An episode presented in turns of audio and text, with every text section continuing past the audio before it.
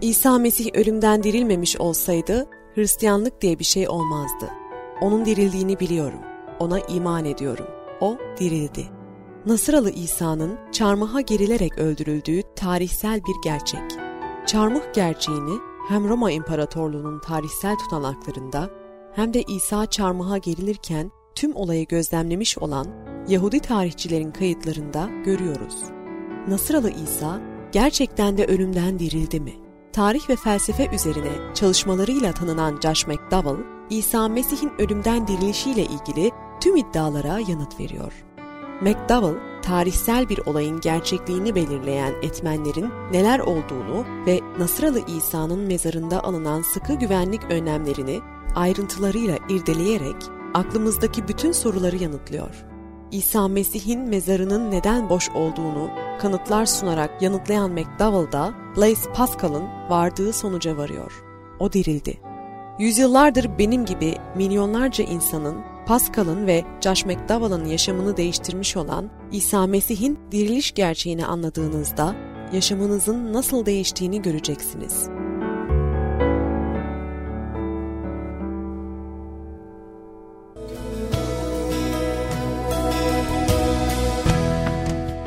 Diriliş Gerçeği 4. Bölüm Dikkate alınması gereken etkenler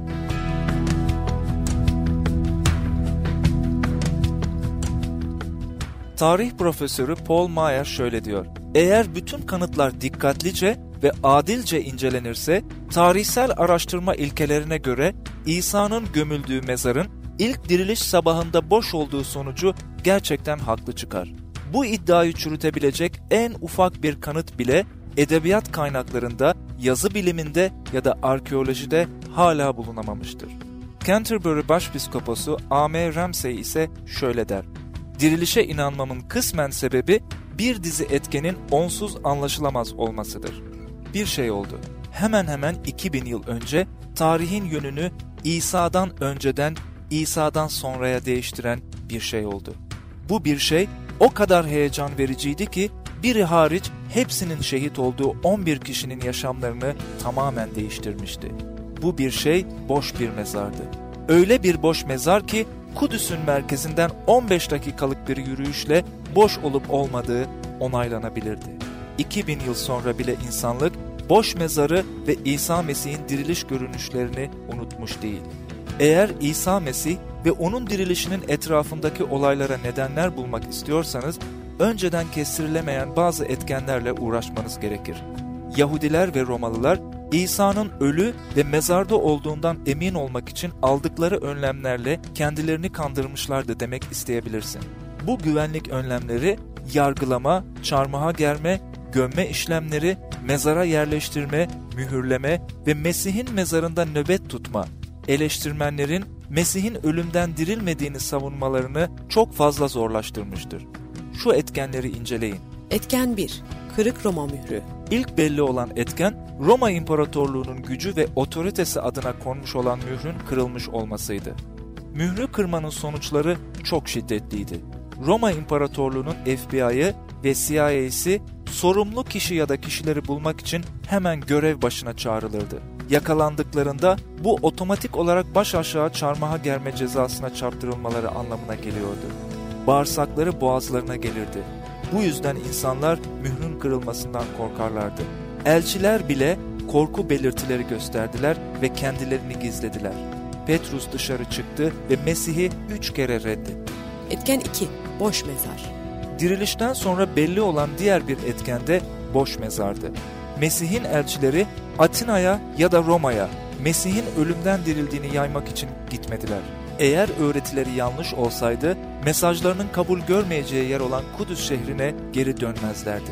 Eğer mezar boş olsaydı diriliş Kudüs'te bir an için bile iddia edilemezdi. Doktor Paul Mayer şöyle diyor. Hristiyanlık ilk olarak nerede başladı? Buna verilecek cevap şu olmalı. Dünyadaki tek bir noktada Kudüs şehrinde.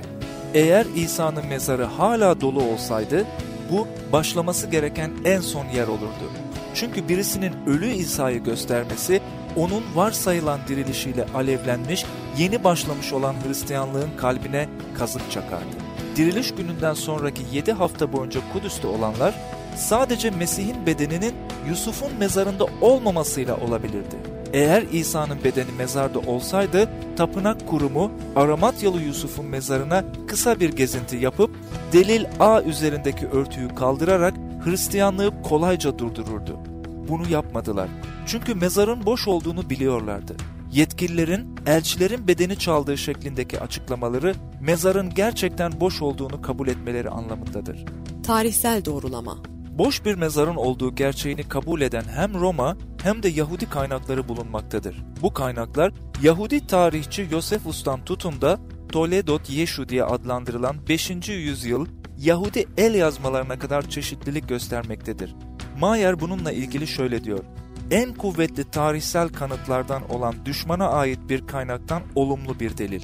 Bunun asıl anlamı eğer bir kaynak kendisinin taraf olmadığı bir gerçeği kesinlikle kabul ederse o zaman bu gerçektir. Mezarın boş olduğunu iddia eden ilk karşı görüş bedeni elçilerin çaldığı görüşüdür. Sanhedrin'in üyelerinden olan Gamaliel'in ileri sürdüğü fikre göre ilk Hristiyanlık hareketi Tanrı tarafından yapılmıştır. Eğer mezar boş olmasaydı ya da Sanhedrin Mesih'in bedeninin nerede olduğunu bilseydi bunu yapamazdı. Şehit Justin bile Tripo ile Diyalog adlı eserinde Yahudi yetkililerinin boş mezar hikayesini etkisiz hale getirmek için onun takipçilerinin bedeni çalmış olduğu iddiasıyla Akdeniz dünyası boyunca özel temsilciler gönderdiklerini nakletmektedir. Eğer mezar dolu olsaydı neden Yahudi yetkilileri Romalı nöbetçilere rüşvet verip beden çalınmış açıklamalarını yayma gereği duymuş olsunlar ki? Tarihçi Ron Sider şu sonuca varmıştır. Eğer Hristiyanlar ve onların Yahudi düşmanları mezarın boş olduğu konusunda görüş birliğindeyseler, mezarın tarihsel bir gerçek olarak boş olduğu gerçeğini kabul etmek dışında bir seçeneğimiz kalmamaktadır. Amerika Duruşma Avukatlarına bağlı Kaliforniya Duruşma Avukatları Derneği'nin kurucu başkanı Tom Anderson şöyle diyor. Mesih'in ölümden dirilmemiş olduğunu varsayalım. Yazılı kayıtlarda bulunan yüzlerce kişiye görünüşünün sahte olduğunu varsayalım. Ortaya bir soru atmak istiyorum. Sizce bu kadar iyi ilan edilmiş olan bir olayda bir tarihçinin, bir şahidin, bir muhalifin Mesih'in bedenini mezarda gördüğünü tarihsel kayıt olarak kaydetmesi mantıklı olmaz mıydı? Şöyle diyebilirlerdi. Dinle, mezarı gördüm, boş değildi. Bak oradaydın. Mesih ölümden dirilmedi. Aslında Mesih'in bedenini gördüm. Konu diriliş karşıtı tanıklığa gelince tarihin sessizliği sağır edicidir. Güçlü kanıt Paul Mayer şunu gözlemliyor. Eğer bütün kanıtlar dikkatlice ve adilce incelenirse, tarihsel araştırma ilkelerine göre İsa'nın defnedildiği Aramatyolu Yusuf'un mezarının ilk diriliş sabahında boş olduğu sonucu gerçekten haklı çıkar. Bu iddiayı çürütebilecek en ufak bir kanıt bile edebiyat kaynaklarında, yazı biliminde ya da arkeolojide halen bulunamamıştır. Boş mezar günümüze kadar yalanlanamamıştır. Boş mezar Mesih İsa'nın dirilişinin sessiz tanığıdır. Etken 3 Büyük taş hareket etti. O pazar sabahı mezara yaklaşan insanları ilk etkileyen şey mezarın girişinin önünde bulunan 1,5 ila 2 ton arasındaki taşın tuhaf pozisyonuydu. İncil'deki bütün yazarlar büyük taşın hareket etmiş olduğundan bahsetmektedirler. Yokuş yukarı. Örneğin Matta 27'de mezarın girişine büyük bir taş yuvarlayıp denmiştir. Burada yuvarlanmak için kullanılan Grekçe kelime kulio kelimesidir. Markos da aynı kelimeyi yani kulio sözcüğünü kullanmıştır. Aslında Markos 16. bölümde taşın dirilişten sonraki konumunu açıklamak için bir edat eklemiştir. Grekçe'de tıpkı İngilizce'de olduğu gibi bir fiilin yönünü değiştirmek ya da etkisini arttırmak için bir edat eklenir. Markos yukarı ya da yukarıya doğru anlamına gelen ana edatını ekledi. Böylece fiil ana kulio haline geldi. Bunun anlamı şu olabilir. Bir şeyi yokuş yukarı ya da yukarı eğimli bir yere yuvarlamak. Markos için bu fiili kullandığına göre mezarın kapısına doğru inen bir yokuşun ya da eğimin olması gerekiyordu. Uzakta. Aslında taş o kadar yokuşun yukarısında bulunuyordu ki Luka aynı köklü kelimeyi kullanmıştır. Yani kulio. Fakat farklı bir edat eklemiştir. Apo. Apo, Grekçe sözcüklere göre belli bir uzaklıkta anlamındaki bir şeyden ayrılma demektir. Bu bağlamda Apokulio bir objeyi başka bir objeden ayırma ya da uzaklaştırma anlamında yuvarlamak anlamındadır. Şimdi taşın mesafe anlamında uzaklaştırıldığını gördükleri şey nedir? Matta 16'ya geri dönelim. Pazar sabahı kadınlar mezara geliyorlardı. Bekle bir dakika, neden bu kadınlar pazar sabahı mezara geliyorlardı diyebilirsin.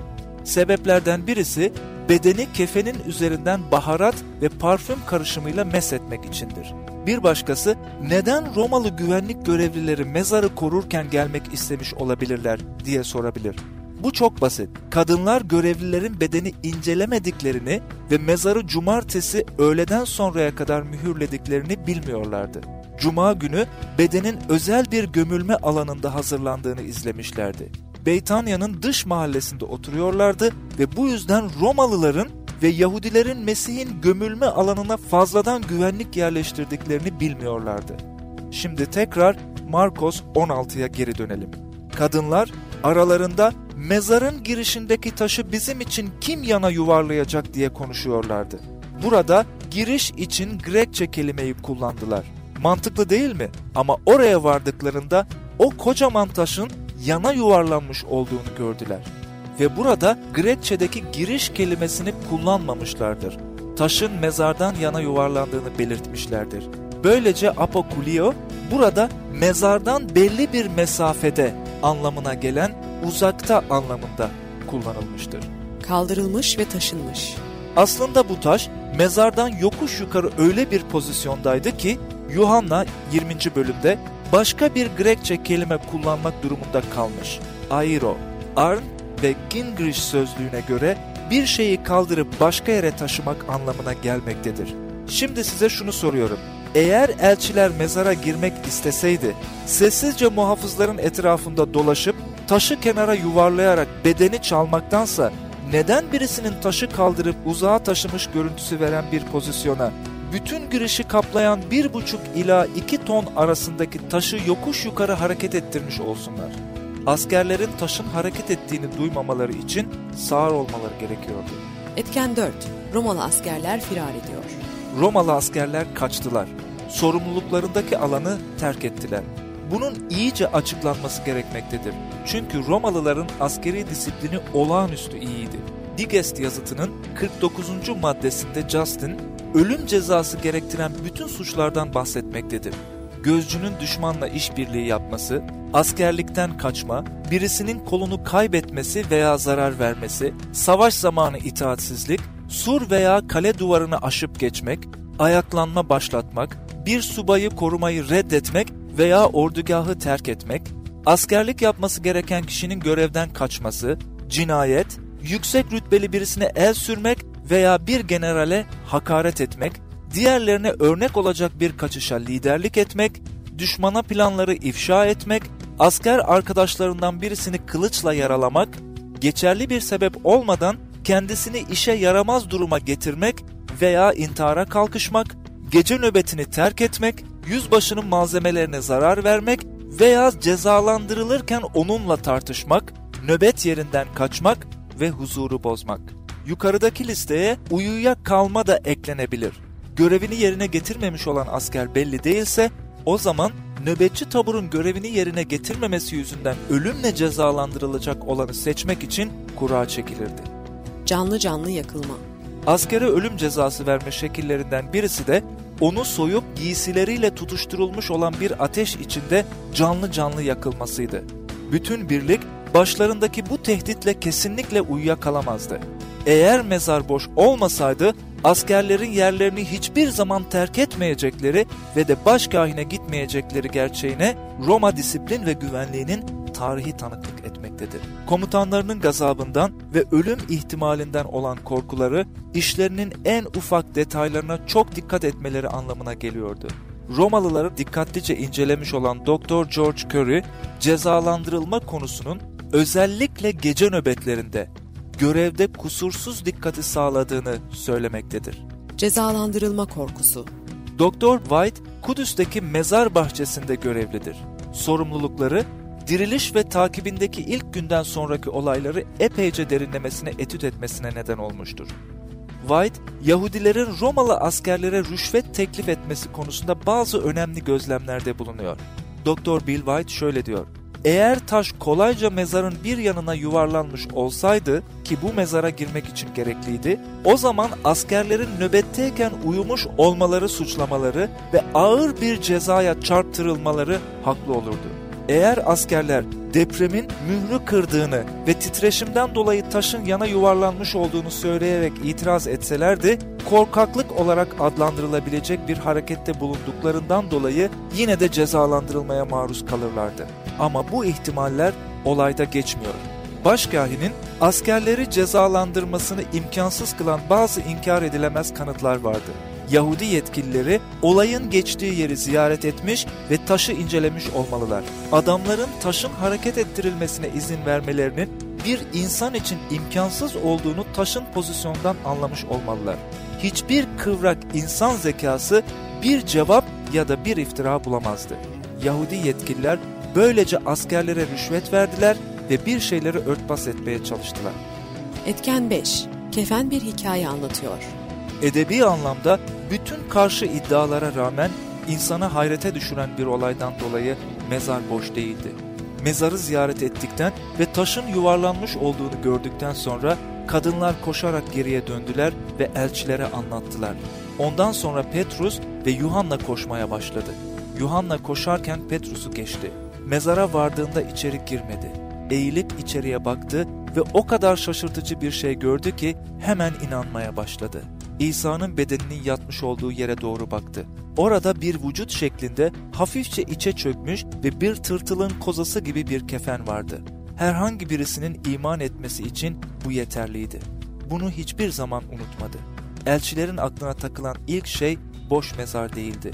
Onların aklına takılan şey bozulmamış bir şekilde ve pozisyonda duran kefendi. Etken 6. Görünüşleri onaylandı. Dirilişten sonraki ilk karmaşadan sonra Mesih canlı olarak göründü. Hatırlanacak ilke. Tarihteki bir olayı incelerken olaylar hakkındaki gerçekler yayınlandığında olaya karışmış olan ya da şahit olmuş olan yeterli sayıda insanın yaşıyor olup olmamalarını araştırmak önemlidir.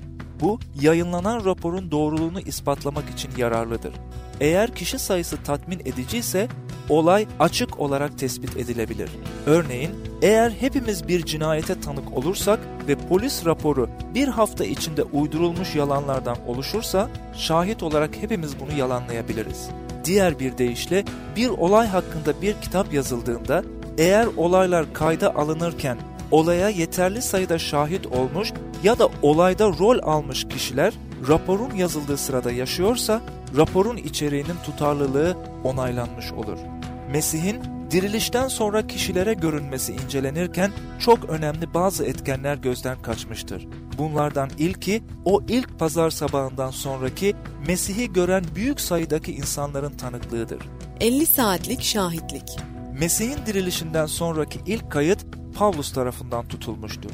Elçi, Mesih'in bir kerede 500'den fazla kişiye göründüğü gerçeğini okuyucularına bildirmektedir.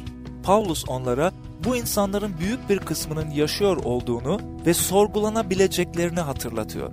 Ohio Oxford'daki Miami Üniversitesi'nde yardımcı tarih profesörlüğü yapmakta olan Dr. Edwin M. Yamauchi şunun altını çiziyor. Tarihsel bir kanıt olarak listeye özel bir yetki veren şey, bahsedilen 500 imanlı kardeşin büyük çoğunluğunun hala yaşıyor olmasıdır. Aslında Pavlus'un söylemek istediği şudur. Bana inanmıyorsanız onlara sorabilirsiniz.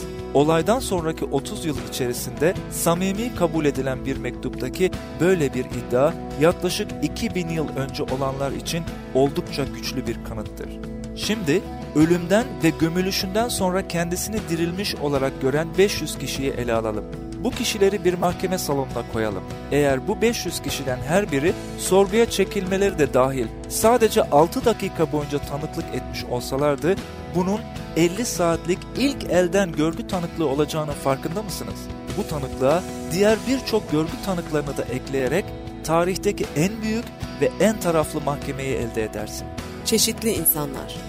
Mesih'in dirilişten sonraki görünüşlerinin çeşitli yerleri ve insanları içermesi sıklıkla gözden kaçan ikinci etkendir.